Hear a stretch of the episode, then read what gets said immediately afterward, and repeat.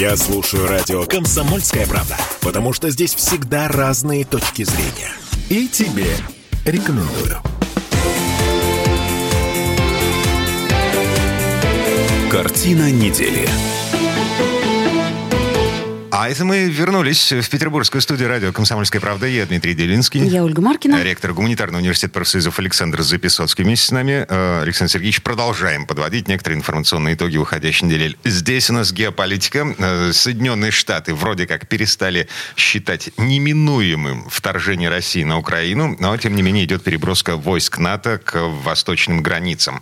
А как к этому относиться с учетом того, что ну, вроде как мы стояли на пороге войны совсем-совсем недавно? Вы знаете что? Я думаю, относиться к этому надо примерно так. В стране готовится смена международного курса, приоритетов и радикальная смена политики. Это в нашей стране? В нашей стране. Дело в том, что а, Россия, я думаю, объективно стоит перед необходимостью генеральной вот такой масштабной смены отношения к Западу. Отношение к Западу – это ведь не только все разговоры вокруг Украины. Это очень многослойная система, имеющая очень большие корни в культуре. Последние тридцать лет нам преподносится Запад, национальные элиты, СМИ и так далее, как некий образец для подражания. И вот как общество и государство по типу, ну, там много государств и много обществ, но определенный Запад – это определенный тип государственного и общественного устройства, на который нам надо перестроиться, чтобы жить счастливо, жить как они. Но последние двадцать лет дела Запада идут вниз. Запад оказывается неэффективен по очень многим параметрам, прежде всего по экономике. Экономической эффективности, как ни странно. Их экономическая модель, и они сами это уже лет пятнадцать назад признали, в ведущих экономических журналах научных, которые и я, и мои коллеги, мы время от времени посматриваем, обсуждаем, что происходит. И, в общем, по всей статистике экономической и так далее, и так далее. Запад признал сам, что их экономическая модель на сегодня не является самой эффективной в мире. Китай, например, намного эффективнее. Понимаете, когда вот маленькие, практически карликовые образования на Востоке типа ну, Гонконга, например, и так далее, демонстрировали потрясающие экономические успехи, экономические взлеты, к этому можно было относиться, ну, понимаете, как и к некоторым проделкам судьбы. И говорить, ну, они крошечные, вот у них там в силу каких-то обстоятельств, они маленькие, они вот такой маленький анклавчик. Им удалось там достичь очень высоких темпов роста. А я специально приезжал в Гонконг по приглашению их правительства, изучал, как они это сделали. Они просто строили по-настоящему эффективную систему. За несколько месяцев они освобождались от коррупции и освободились. Вот у них полиция была коррумпирована. А через четыре месяца она уже не коррумпирована вообще. То есть, взяток не берут. Это происходило. Но Китай продемонстрировал. Кстати, Китай сейчас притормозил. И очень сильно в экономическом развитии. У них большие проблемы. Очень. Но какие бы у них ни были проблемы, у них все равно темпы роста валового продукта, ВВП, в два раза выше примерно, грубо говоря, чем у Соединенных Штатов. Далее. В общественной жизни у них катастрофа. В системе ценностей катастрофа. В национальных ориентирах. Вот куда ни кинь, в культурной жизни, в культурном развитии. Значит, Америка оказывается маргинальной страной, которая отказалась не просто от христианских ценностей, mm-hmm. а вообще от всех ценностей человечества, выработанных тысячелетиями цивилизации. А какие ценности у них? У них что, мусульманские ценности? Нет. А у них что? Ну, не христианские, тем более. А у них буддизм там? Нет.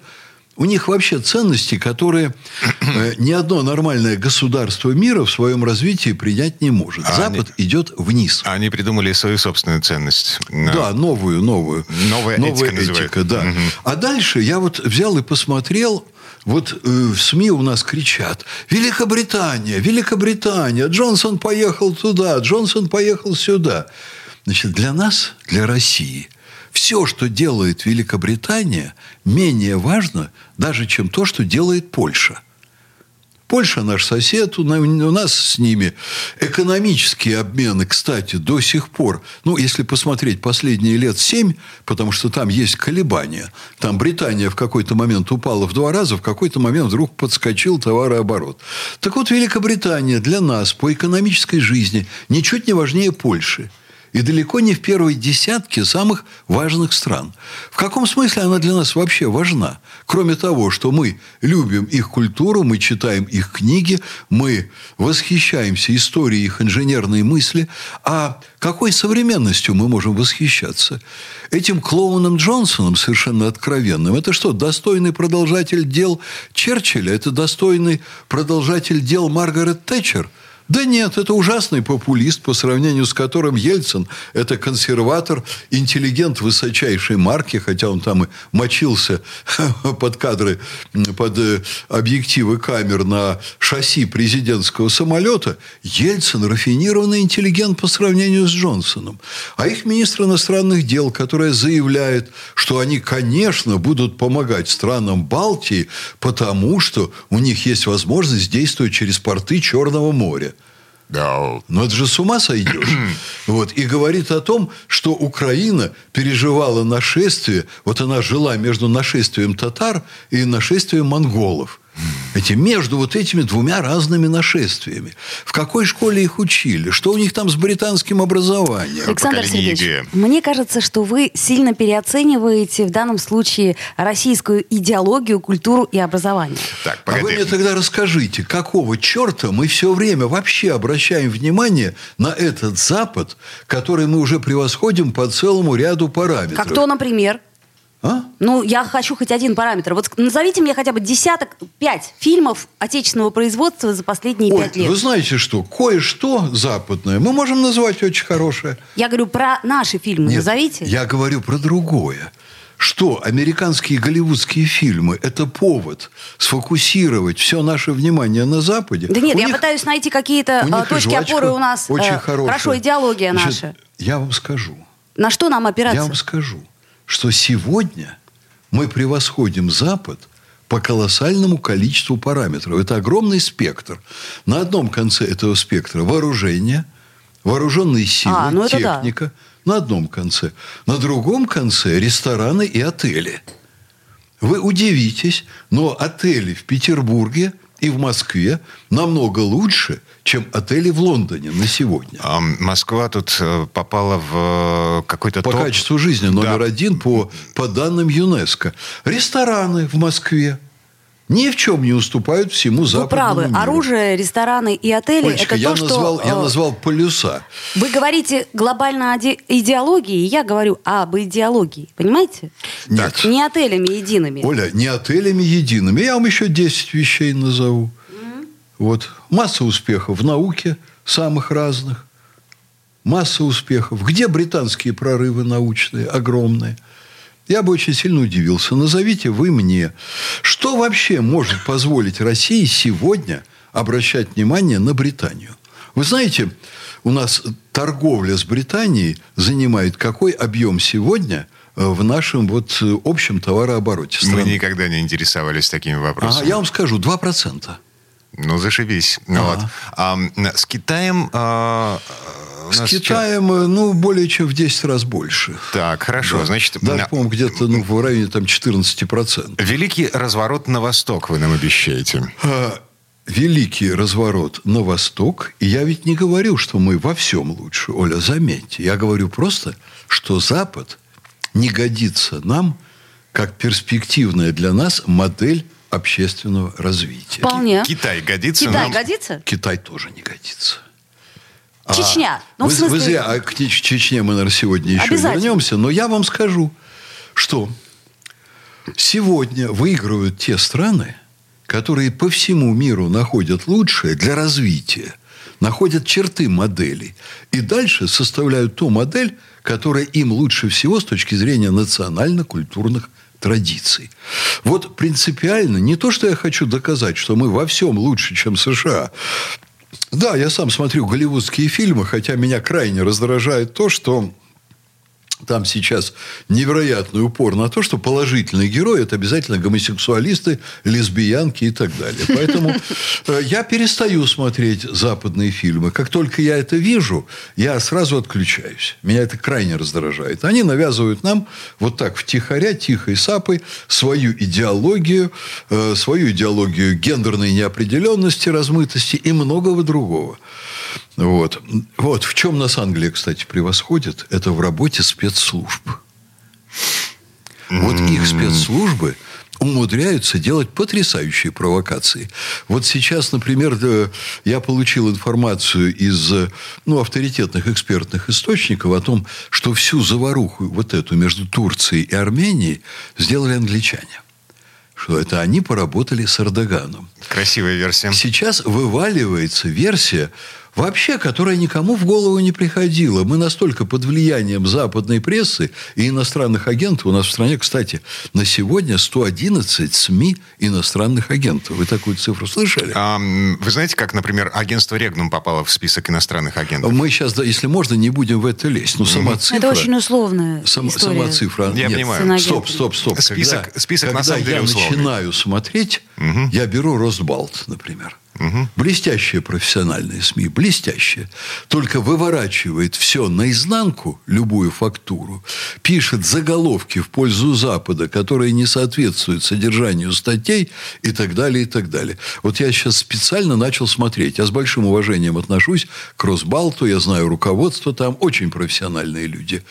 Вот. Выворачивают все наизнанку и оказывают очень сильное влияние на наше информационное поле, ну, скажем, мягкой дезинформации. Так. так вот, сейчас mm-hmm. очень интересная еще одна версия появилась тоже из интересных источников. О том, что вся история с посадкой самолета с этим самым Протасевичем... Это в Беларуси. Mm-hmm. Беларусь. Это тоже дело рук э, британских спецслужб. Они это делали через окружение Тихановской, вот, но они все разработали. Разработали очень просто. Их люди ходили за Протасевичем в том аэропорту, из которого он вылетал. Он заметил слежку. Это первое. Второе. Сообщили белорусам, что на борту самолета бомба. Третье. Сообщили белорусам, что там летит Протасевич. Дальше произошло ровно все то, что произошло с наездом Евросоюза на Белоруссию, Соединенных Штатов и так далее, резким взвинчиванием международных отношений и так далее. Слушайте, мы так договоримся до того, что ну, как бы за конфликтом вокруг Украины, вот за нынешним, в частности, обострением конфликта вокруг Украины стоит Китай. Ну, просто... Нет, договоримся мы до того, что стоит английская разведка, потому что, опять-таки, по информации, которую я получаю от моих консультантов и экспертов, сейчас на Украине происходит замещение системы работы ЦРУ и их агентуры в большой степени, агентурой эм и шесть. Якобы, как мне говорят, англичане договорились с американцами, что они сейчас заходят на Украину, и они начинают там работать с потрясающим опытом, между прочим. Весь их опыт – это опыт доминирования в мире и раздутия своего собственного влияния, ну, конечно, после краха Британской империи, за счет различных провокаций, за счет работы спецслужб от времен Ленина до прихода Гитлера к власти, это их работа, между прочим, тоже, и того, что сейчас происходит на Украине. Джеймс Бонд – это документальное кино. Я его обожаю. Более того, я был на Ямайке в отеле, где были написаны первые романы про Джеймса Бонда. Ян Флеминг, да. Да, Ян Флеминг там отдыхал в этих отелях. Так вот, какого черта вообще мы обращаем столько внимания на Запад? А, теперь, значит, пока Путин в Китае, пока у нас там в Пекине идет зимняя Олимпиада, я настоятельно рекомендую к прочтению статью Путина, которая была опубликована на этой неделе, наполненная комплементарностью по отношению к нашему восточному брату. Это, ну, как бы, это действительно стоит того, чтобы прочитать, хотя бы для того, чтобы понимать, куда мы движемся. Вот, вы абсолютно точно говорите. Движемся мы дальше к тому, что мы будем публично плевать на Запад, на Британию, на Соединенные Штаты, сочувствовать до сих пор оккупированной Германии. Вы знаете, что мне говорят представители немецкой элиты, вот крупные промышленники, крупные общественные деятели, когда мы с ними обсуждаем ситуацию? Они говорят, ну мы Германия, мы же до сих пор оккупированная страна. И разводят руками, как бедный медведь, у которого проблемы со стулом. Ну, извините, я обделался. Вот примерно так, ну, в мультиках. Угу. Вот. И что дальше? Китай. Да, дальше полное пренебрежение к Западу, насмешки над Западом угу. и так далее. А над ними трудно не смеяться. Так, прервемся. Оптимистичное, так сказать, мнение от Запесоцкого. Прервемся, да. Через пару минут вернемся в эту студию. Вернемся уже к внутрироссийским событиям, внутрироссийской политике. Картина недели.